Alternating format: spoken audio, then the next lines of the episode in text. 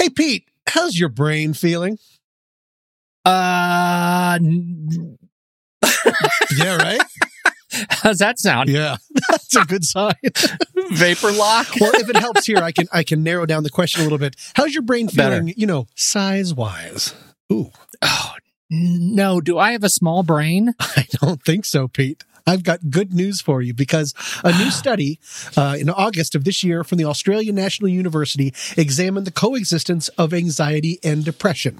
The study, published in the Journal of Psychiatry and Neuroscience, examined 10,000 people and found those with depression alone had lower brain volumes, lower brain sizes, especially in the hippocampus. What did the second finding reveal?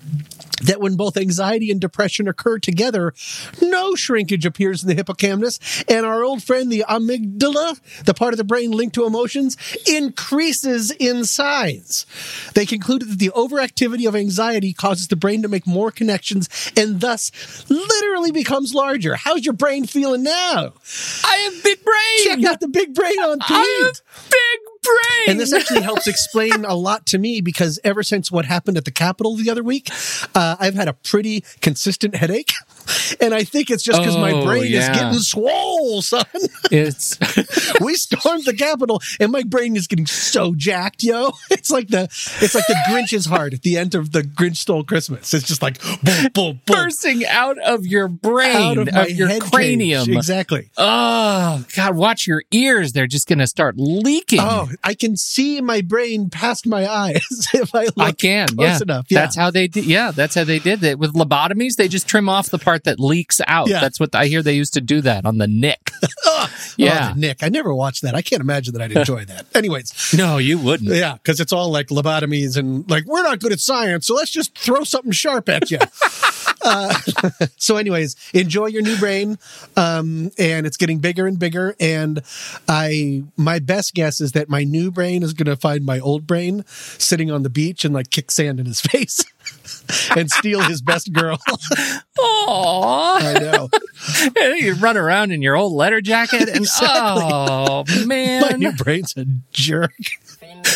Mini me. All these neck neck just wanna be a mini me. All these neck neck just wanna be a mini me. All these neck neck just wanna be a mini me. Friend me, friend me. any- Welcome to What's That Smell, a sometimes funny podcast about humans and their anxieties. I'm Tommy Metz III, and I'm Pete Wright. and every week we each drag one of our deepest, darkest anxieties into the light to share it, learn about it, and hopefully laugh about it with all of you. reach out to us. Go to what's that what'sthatsmell.net. Again, what's that what'sthatsmell.net. And up sort of towards the top right, there is a little button that you press that Pete made out of internet juice. And it says donate your anxiety. And you can be as anonymous as you want. Just tell us whatever it is. We'll do research. We'll laugh about it. And we'll solve all your problems. The end. Sound good? Just like real science. Just like real science. So reach out to us again. That's what's that what'sthatsmell.net. And with that, Pete, and with your permission, I will go first. Pardon me, I get hectic. I survive through the wreckage. You should go look for the exit. New sheriff in town, I get a little reckless. Missed the memo, go check. Pete, this week I'd like to start my section by having you watch a brief video. And would you mind describing what you see to the audience? And you'll put this in the show notes later. It's very brief. What do you see? Very Go ahead, brief. Pete. Okay, so I'm pushing play now. And we open with a bunch of, uh, looks like high school students. They're graduating. They've got their purple gowns and purple caps and their yellow stoles. And parents are, everybody taking pictures. And, um, oh, and oh, for crying out loud. Parents are punching each other in the audience. Tom, Is it done? Uh, yes, it's done. Pete, this brawl took place on May 17th, 2017 in Cordova, Tennessee. And what made it notable is that, as you saw, it happened during a high school graduation ceremony for Arlington High and was being held, as you maybe saw, in a Baptist church. Now, Pete, here's my question. Do you have any guesses about what that fight may have been about? How, what you, do you fight about when you're at your kid's graduation? It's a good question. What is there to fight about? You didn't, you're graduating not hard enough? right. Graduate faster. seats? seats? Uh, Pete. is it somebody over a seat? They're upset about seat Pete, arrangements. you got it in two. Saving seats. A member of a family was saving seats for her husband and children, and a woman sat in one and refused to move. When confronted, as you saw, well, there are other more graphic versions of this video, but it leads to hair pulling, water, and punches being thrown. Eventually, the woman in the brown dress was handcuffed and escorted out of the church. Pete, why am I telling you all of this? This is awful. Because I have the honor of sharing a listener submission. Pete. But that's terrific. a real one this time, not one that I wrote pretending to be From my your dog? This one comes from the lovely and talented Dara Weinger, and it goes as follows. Quote, well, it doesn't necessarily relate in Corona era, but holding a seat for someone in a crowded theater, concert venue, or any scenario where there are more butts than seats makes me incredibly anxious. As soon as I sit down and reserve a seat next to me, I immediately break out in cold sweats for fear of potentially having to confront someone and tell them that the seat's taken. My body cannot regulate temperature until the reserved seat is filled with the person I'm holding it for. Dara. Now, Pete, anxiety over saving a seat, Pete. Seat, Pete. Of course. Okay. First and foremost, fistfights breaking over seat saving are incredibly rare. But this anxiety is so real and so right on for me. I am staggered we have not covered it yet. Flabbergasted. I'm flabbergasted. Flabbergasted. And I'm surprised that there doesn't seem to be a specific name for this feeling. I could not find a phobia of saving seats. But uh, the big surprise of that is, Dara, please know you are not alone. Pete, you want me to go first, or do you want to explain? Do you have this anxiety ever in your life? In a word, yes. now you. Okay. I have been in this position a lot, not as much anymore, luckily, because well, not not anything anymore because I don't leave my house and I'm saving what my dog is eat. Uh, but when I would, most of the things in Los Angeles that I go to are now all reserved seating. So I don't have to worry about it. But when I've been in this position in the past, especially growing up, uh, I feel like a range of feelings. First, if it's just one seat for me, no problem. That's okay. But if it's more, yes, I worry about con- confrontation. I worry what I'm doing is rude to others or is breaking some sort of social contract. And then I get sometimes if it takes too long, I get angry at whomever I'm waiting for and wondering why Oh, they're yeah. taking so long. It's worth pointing out that there can be a certain amount of resentment in this. You've been forced to represent the many and have sort of been left alone against the rising tide. So yeah, this one is can be really rough. And I'm surprised it's not rough for certain other people. Yeah, like for the people who ask you to save seats. It Oh. should be rough for those people too. like they right. should know that what you're asking is you're asking me to be like Nero or Hannibal on a march to the sea. Like you're asking me to put on an outfit of seat holding courage that I do not wield often. Right. Right? Like you have to have a certain callousness to the universe to hold especially long seats. Like If it's like- when like people say, here, Right. just take take three or four of our jackets and throw them out on the seat and we'll be there we're just parking the car just parking the car those words are anathema to good citizenship in the seat holding debate Here. we're just parking the car that's BS right there. What you're doing is you're just taking your sweet damn time and leaving me holding 11 seats at the parade of lights and I'm having none of it. Wow. Oh, I did not know that we were peeling this back today. this is you have uncovered a monster, Dara, and the monster's name is Pete. Holy cow! I like that you that you used like yeah like battlefield. I was sort of it's like put it. Putting your finger in the dike, like you're the only thing keeping the flood, but it's at like a Coldplay concert. Yeah, right, right. But but that's the thing. Like you, have, I feel like I need to put on like my punk hairdo and my jacket of spikes, and I need Right. to go in like with my baseball bat of nails to protect the seats. Right. protect the seats. All I do is I sit down in a seat, and there are coats, and I just pretend for as long as I possibly can that they're not mine, that they actually belong to the person on the other side of the saved seats. Oh. And then when confronted, I'm shocked. Shocked, I tell you, that those seats are even remotely saved until I'm outed by the nincompoop on the other side who says, Oh, yeah, no, I'm not saving any. These must belong. And they don't finish any sentences. I'm not saving any. These must belong and they're indicating that this belongs to me, and I have to look like a doofus Right. with the save seats, and then I get ready for battle. I hate it. I hate it. I hate it. I hate it. But you do really lean into it by going, "Whose are these?" Like really shining a spotlight on it of like, "Boy, whoever these these coats are is a real a real Yeah. It's kind of like I don't know Hannibal going into battle, like you're just screaming, screaming the word anathema, while then whispering to your phone, "Hurry up, hurry up! They know it's me." Please, God, hurry up. I'm alone. The text, the text threads. And of course, you're in a theater. So your texts aren't getting out to people. And Right. so it's just string of bubble of bubble on the right and no bubbles on the left. They're all you bubbles and no, gra- which makes you feel completely and utterly and depressively alone Right. in your battle for the seats. And then you Tom, get, you like think about you envision what is your family or what are your friends doing out in the lobby? They're Yeah. just chatting. They're, They're making drinking. a souffle. yeah. like anything that Right. just takes so long. And then the, of course the souffle falls. They're like, okay, back to the drawing yeah. board. And then you know what happens? The lights flash. yeah.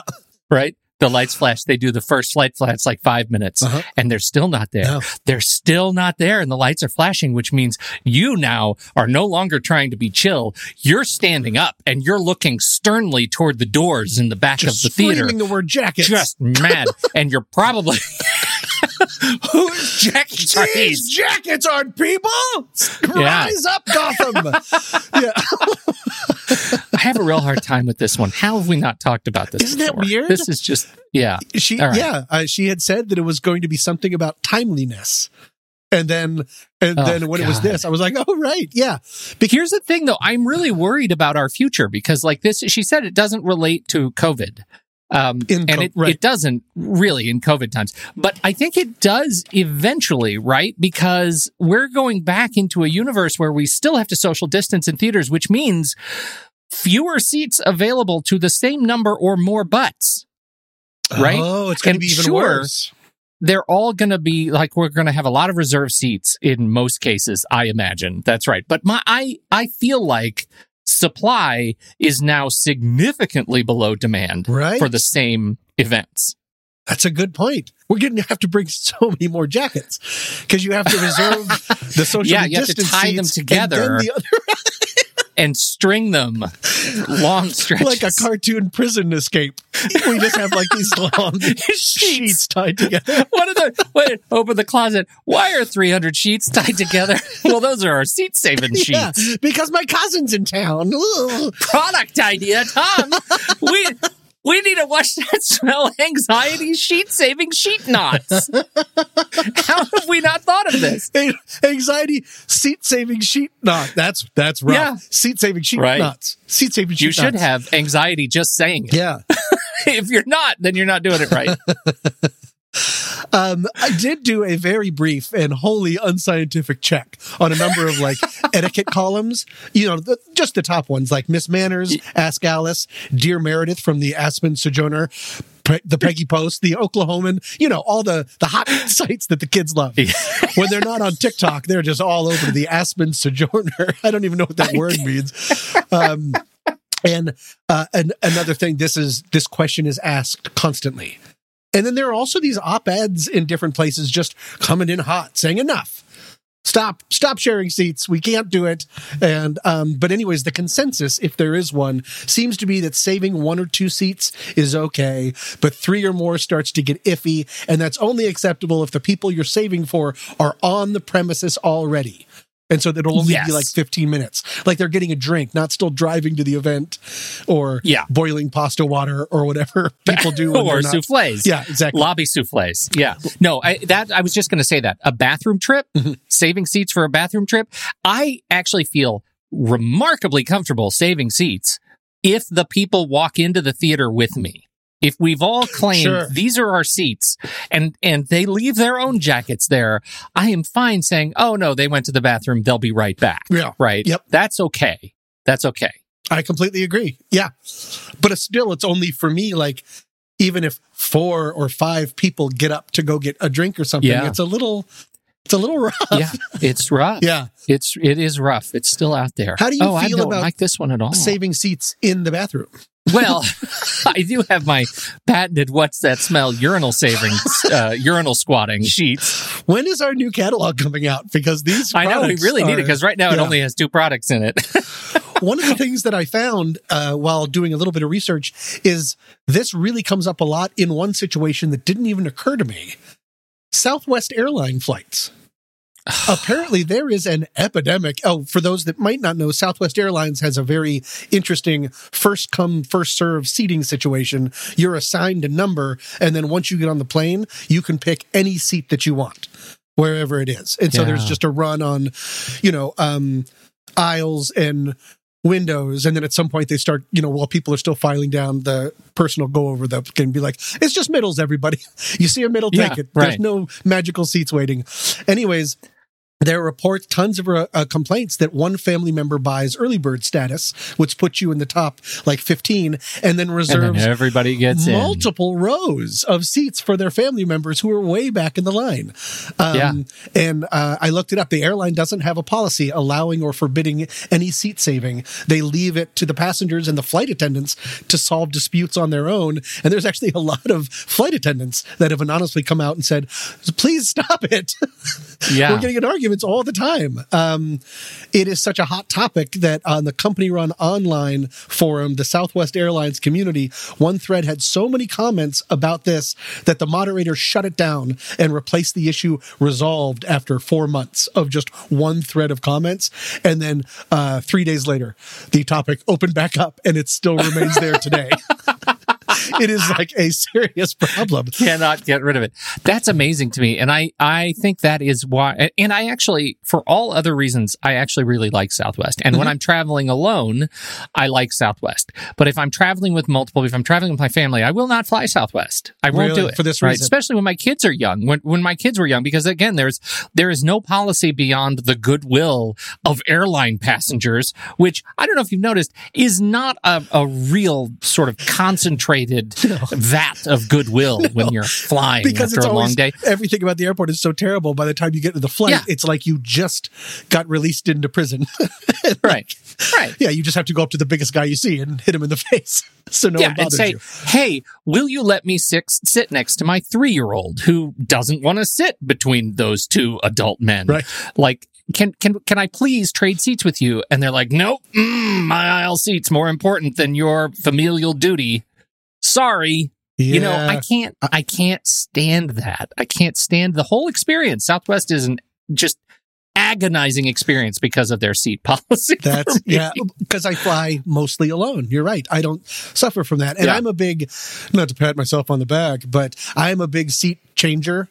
Meaning, if I'm asked by a family if they can Yeah. sit together, Oh, so you're the goodwill guy. I'm the goodwill one. guy. But then there's another side of it is usually if you do that, free drinks. The flight attendant will notice that, and if you want, we'll start giving you beer. it's happened to me three different times, and you know I'm not paying for it. She'll like pretend she'll be like, "Oh, do Yeah. you have another coupon?" And I'm like, "No," and she goes, "Okay, I'll take it," and then gives me a beer. It's great.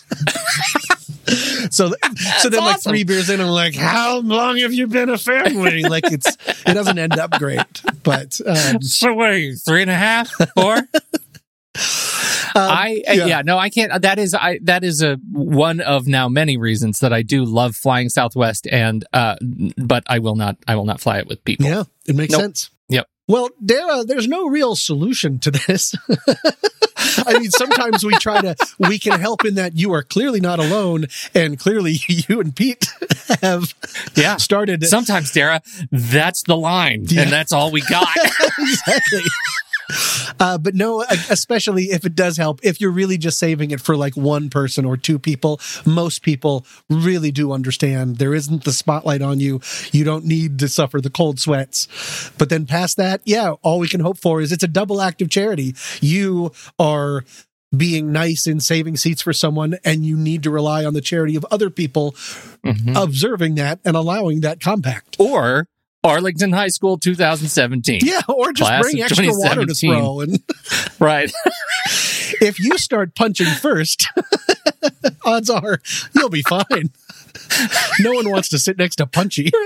That's what we're going to leave them with. That's good. That's our advice for today. Punch first.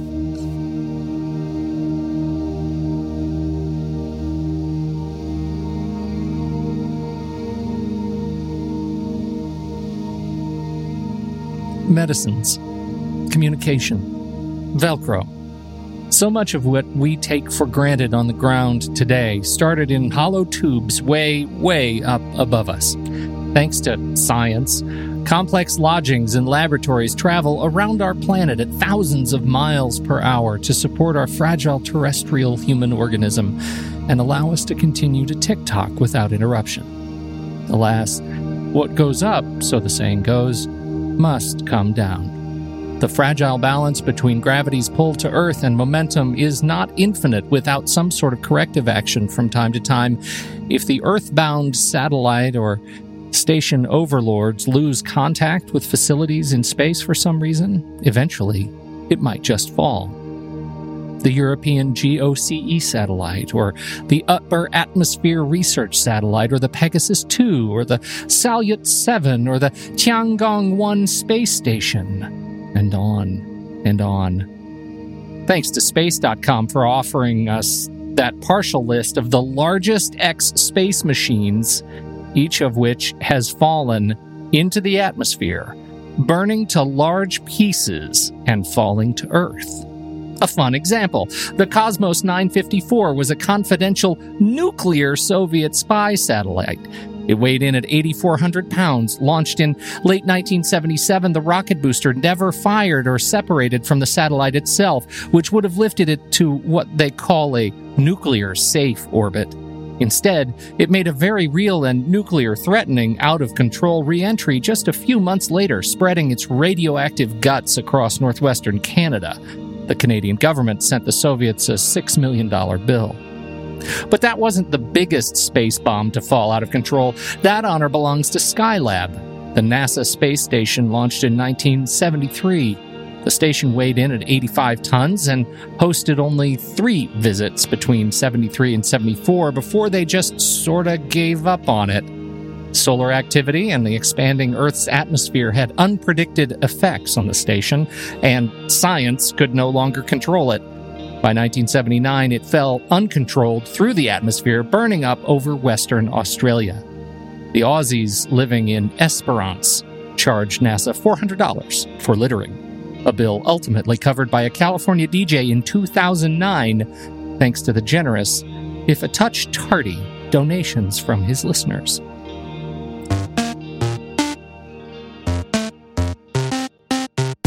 Donations didn't help keep Skylab afloat because they came too late. You don't have to let the same thing happen to your favorite anxiety podcast. By becoming a What's That Smell certified panic pal, you're ensuring that we stay in comfortable podcast orbit around your psyche. For a one time contribution to the show, you're supporting the production, hosting, and time that we invest in season five. You'll have our immense gratitude. You'll be mentioned at length in our conversations behind your back as, quote, a real mensch and you'll be one of the recipients of a sticker. Shipments begin this week. Just visit what'sthatsmell.net to learn more. Sign up for yourself, or if you're feeling grandiose, sign up for one of your friends with a gift membership. Thank you for supporting season five of What's That Smell? Tom, uh, I have a I have a dog story. Oh, good. It's from a few weeks ago now. Okay. It's my dog is a real jerk sometimes. This is yeah. Gambit. Uh, we were walking and uh, it was raining because Portland, and we got down to the path, and the path that we usually walk on was particularly muddy, and there were kids on skateboarder skateboards, and we, we don't care for them on dog walks. And then there was another woman and her much larger dog, and her dog was really doing fine. My dog was not doing fine. Just decided I'm going to lose it. Uh, and so we, we'd made it about 75 yards past this person With the big dog. with the big dog. And, you know, it was wet and uh, the dog was wrapping itself around me. And I, um, I- decided I need to change leash hands. And I usually have the little loop around my right wrist, but he ran around my back. So Uh-huh. I took it off my wrist. Oh, and in that sweet second, he decides, you know what? I'm just Jailbreak. not done. I'm not done being a With complete that dog, 75. asshat right now. And I'm gonna I'm gonna go for a run and was gone. And I mean he was 60 yards oh, before Oh, I'd taken wow. three steps. And I you know, I do my freak out thing and I start running Yep. and I start Home. yelling home. He's running, but not only You start running to the pet store. right, right. Well, I guess this one's done. Yeah. uh, and, and so I start running towards it. Now, the, the woman in question has the giant Sony noise canceling headphones Oh, on, so she can't So hear she's thing. not hearing right, any of right. this. So Okay. now, go ahead in terms of a visioning exercise and pretend you're her. It's raining. You have a really chill dog uh, who's Yep. doing the walking thing slowly through a muddy bog of a park path. And then a little white lightning dog hits your dog, followed almost immediately by a 200 plus pound man oh, who's been screaming at you. dog inbound, dog, inbound. Look out! All at once. Oh, That's got to feel man. great. That's got to feel just great. So I get there and I put my left foot on the leash, which is on the ground. Of course, that's in the mud, and I slip and I twist my back out of whack and I twist my ankle out of whack Oh. all at once. And I'm trying to maintain my chill as I'm covered in mud and uh, trying to do my best to explain that my dog is not normally like that, knowing full well that my dog is always like that. And I am lying to a fellow human being, and that feels dirty too. So, why am I telling Wow. you this? I don't know. I haven't been able to let it go. It's now been weeks and I'm still thinking about that experience. And that it is the act Yeah. of not being able to let it go that I would like to talk to you about today. And that is perseveration. Mm, yes. Really puts perseverating on something, obsessing on Yeah. something. Yeah. Now I use that word. I think you know, I use that word a lot. And I use it all Oh, the time. yes. It is a, Oh, a we- real fan. I've been told that we both use it Yeah. a lot We on do. this podcast. Friend of the show, Scott Lamb, says that last season we used it, he thinks, every single episode. I think we did. And I started thinking about it. Why do I? It was only when I realized I've been thinking about that event, constantly thinking about how, ah, stuff still hurts. Like I'm not healing. It's because of that event. I can't let go of that event. And then I'm, you know, I, it's just constantly that refrain of, God, I hope I didn't terrify that woman. I hope she doesn't need therapy after seeing my giant self bounding in on her and falling at her feet in the mud. And like, I just hope all of those things didn't happen. I can't let go of that. It's been so long. And I realize I'm, well, I'm perseverating, but I think I use that Yeah. word a little bit cavalierly. Oh, okay. And so I decided I'm going to look it up because now I'm feeling Yeah. anxious about using the word incorrectly. so I'm So thinking over and over again, maybe I just need a new word. So I, Right. so I start looking. So first you look up the word spiraling, Yeah. and then you you head on over to the peas. So we talk about what uh, perseveration, when you use it, what is the context that you are describing? I use it synonymous with obsessing, and I do it not in a real serious way, like literally obsessing, but um, I probably use it the most in thinking about things that uh, bothered me or I regret. Like I perseverate and I kind of like use it the same thing as like worrying a sore tooth with your tongue. Yeah. Like I just can't get it, leave it alone. Does that make sense? Yeah, I think so. And and that fits the definition. Uh, uh, perseveration is repetitive and continuous behavior, speech, or thought that occurs due to changes in cognitive skills such as memory, attention, and mental flexibility. And I talked about a very similar topic on the ADHD podcast not long ago because um, because of the attention aspect to it right because attention uh i i attention dysregulation like when you when you have ADHD you can't regulate your attention and so you naturally sort of uh, pivot to whatever is is causing you Mm. stress and anxiety And so that's why Okay. it pairs so naturally with with stress and anxiety and and those those sorts of things because when you're anxious about something um, it's easy to just focus on it and let it let it take root in Right. in your head So we know that that stress and anxiety drive perseveration. Social anxiety causes us to be unable to sort of read the room, right? There are all kinds of read the room stories of people who are who are have this repetitive uh, speech, repetitive conversation when they are in a social situation and they're stressed out and they suddenly feel like I I, I recognize in my eyes and ears that the conversation has moved on to something new, but I can't stop talking about Teenage Mutant Ninja Turtles right now. So I'm just going to freight train my way right through it and keep talking about Wow. Teenage Mutant Ninja Turtles. And that is a, an absolute uh. behavior. Like when you get something on the brain and you can't let it go, when you're stressed, it'll just keep pouring out of your face and you can't stop it. because ev- what why is that uh, uh not like the clinical reason but is it because you can't think you can't pivot like you can't think of anything else Yeah, yeah, right, right. and Because you have a social need to keep mm. talking and that's Exactly. That's exactly Got it. You just can't, like, you can't think of anything Wow. else. And it, it becomes that story of mental flexibility in those of us who deal with social anxiety at the level of social anxiety. Uh, and, and so it's just, you know, there are any number of reasons we'll talk about in a minute about why that might happen and things you can do Yeah. to your, for yourself to help improve, improve that mental flexibility and practice. Um, but generally when, when you're stressed, you have fewer choices if you don't really right intention, but put some intention behind it.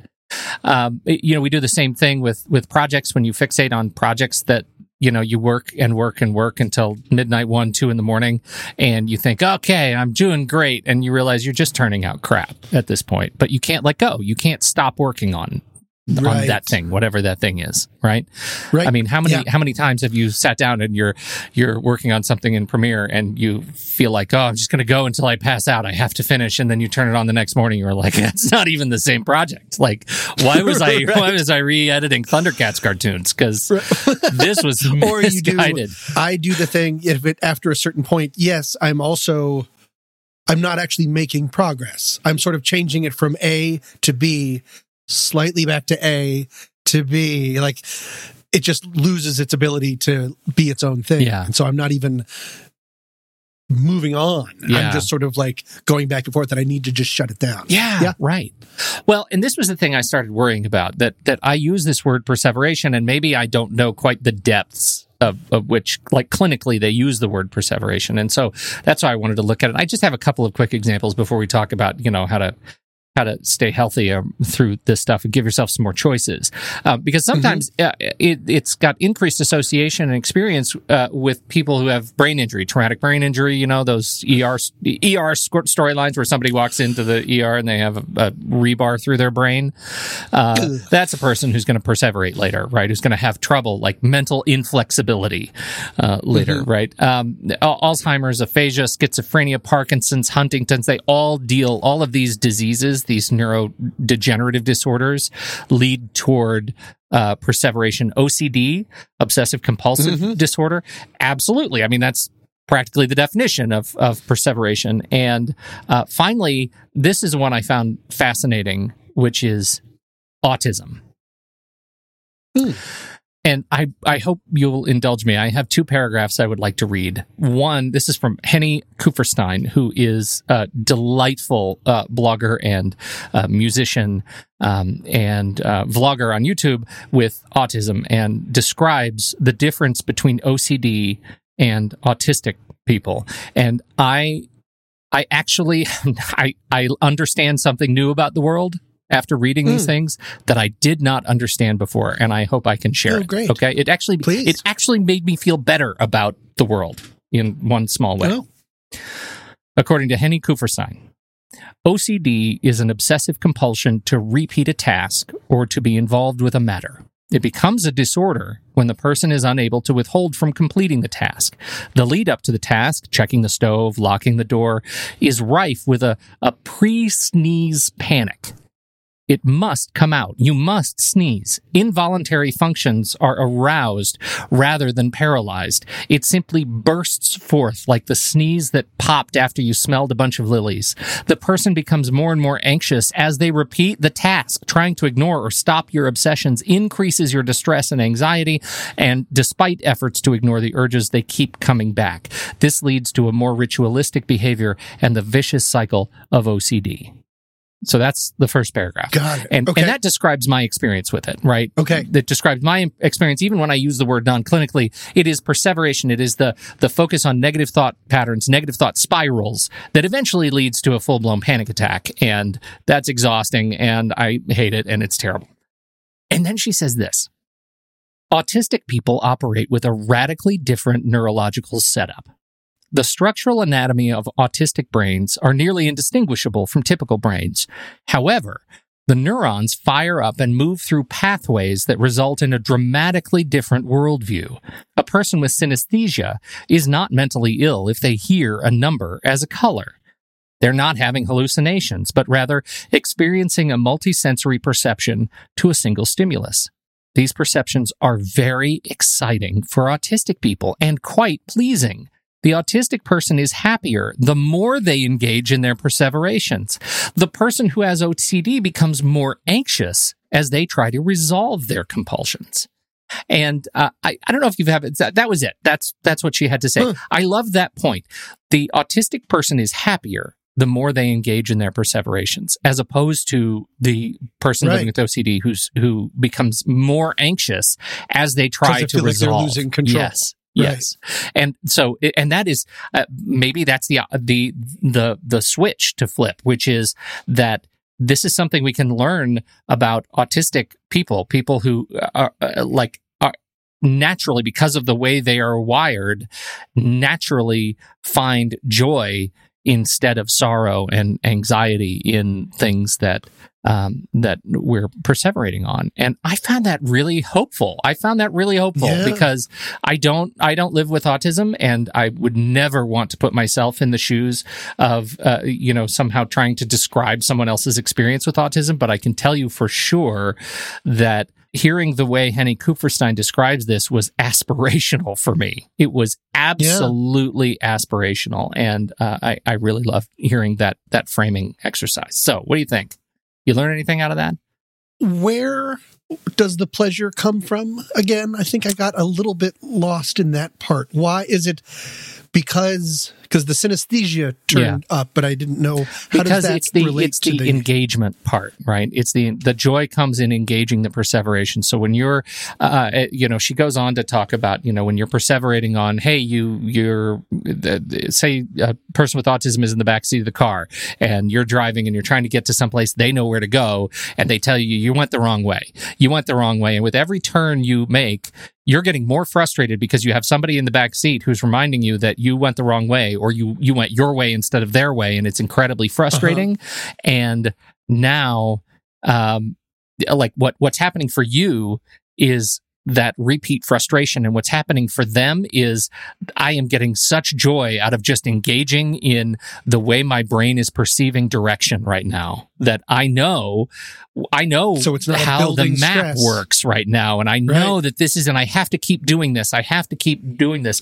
And what causes it to be troublesome is when the world around them is starts you know getting so loud and screaming at them to stop. But in fact inside their head the way she's talking about this is that there's there's actually it's firing uh, a, a lot of joy and Huh. and engagement and I think that's kind of cool so That's very cool and well explained. Thank you for that. the well of things I don't know about so much neurodiversity is deep. But Yeah. this one, uh, I, I feel like helped me understand a population I don't understand uh, uh, very well in a way that I really love and and love to engage. Yeah. So. For those of us who aren't uh, living with autism, um, there are some things that help resolve perseveration, and they're pretty much to be expected. Do you want to take a stab? We'll do a little survey says. oh, okay. Let's see. Um, don't leave your apartment. survey Stay- says no. Tr- train train your dog to make you a sandwich. Tape your eyes shut. Uh, no, pretty much. Uh, No? you, the things you need to do to to be able to uh, maintain mental flexibility are uh, sleep, Mhm. exercise, avoid alcohol, eat well, develop a mindfulness practice that is more than I'm scared of this, I'm scared of this, I'm scared of this. Uh, those are the those are the big ones. But there's one that we're I think we're all struggling with, and it's why I think I might be living with perseveration now. Uh, w- when I'm perseverating on some things right now that maybe I wouldn't otherwise, and that is maintain healthy contact with friends and family. Uh, Oh, and okay. and uh, because that that sort of social interaction is really really good for the brain, uh, just like everything else. and you're Just- not al- it- and you're not alone in Yeah. your own haunted house. yeah, right, right. That's exactly right. And so uh, Okay. those are some things that that we can do better and make sure you know it's not just. I I I actually think I know there's a lot of Zoom fatigue right now, and we talked about that recently on the show. Like just get Zoom gets old, but you know what? I I think there is something about looking as close to you can as you can to in someone else's eyes, right? That you Mhm. know someone you haven't connected with in a long time to jump on to jump on Zoom, jump on FaceTime, whatever you need to jump on, and and look at somebody and and share your world with them and practice those conversations and and remember how to be uh, how to be a human. What do you think? I like it. My brain is getting too big. Maybe today wasn't the time to teach me something new because I can. I'm just seeing black. I've got. to, I've got. There's too much. Somebody got to pop it. Somebody get the ice pick. Intern. Ice pick, Tom. No, ice pack. Ice, Ice pack. pick. Oh, idiot. Trying to get it worldwide global. Looking, I can show you. Been killing this is O2 Spiller. Spiller, the Hope Mandela. Life so free, can't no man kill 'em.